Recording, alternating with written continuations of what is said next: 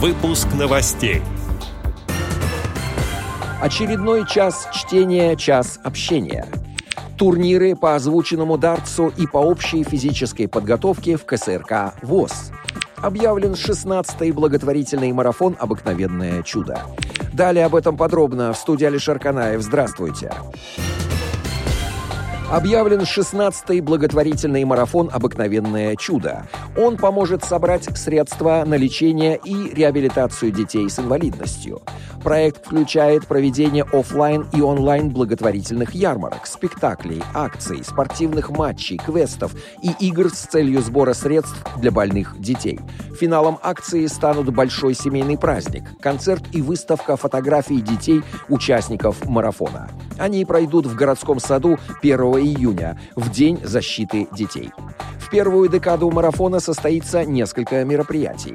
Начнется благотворительная экологическая акция «Сдай макулатуру, спаси дерево», которая будет проходить совместно с муниципальными библиотеками города Томска. Кроме того, стартует ежегодный сбор средств для подопечных фонда во время домашних матчей команды «Тон»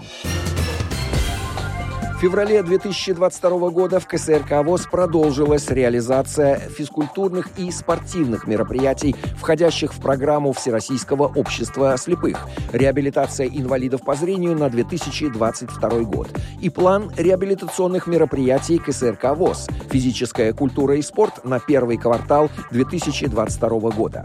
25 февраля прошел турнир по озвученному дартсу, а 28 февраля турнир по общей физической подготовке Московске. В мероприятиях приняли активное участие инвалиды по зрению из московского региона, на регулярной основе посещающие спортивные секции КСРК ВОЗ, а также слушатели курсов повышения квалификации. Все участники соревнований отметили высокий организационный уровень соревнований.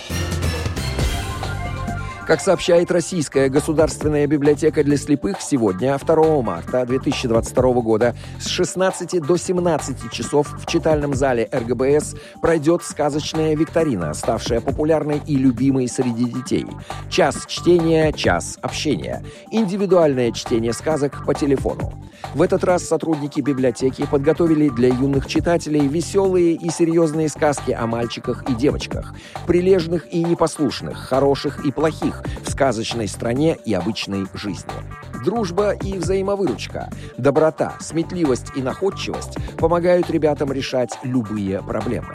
Общение с юным читателем происходит следующим образом. Когда звонит ребенок, библиотекарь знакомится с ним, предлагает на выбор сказку в зависимости от возрастной категории 10-14 лет, 6-9 лет или меньше 5. Далее он выбирает сказку, и библиотекарь ее читает. Чтение сказки занимает порядка 15-20 минут для каждого ребенка. Отдел новостей «Радиовоз» приглашает к сотрудничеству региональной организации. Наш адрес новости собака радиовоз.ру. В студии был Алишер Канаев. До встречи на «Радиовоз».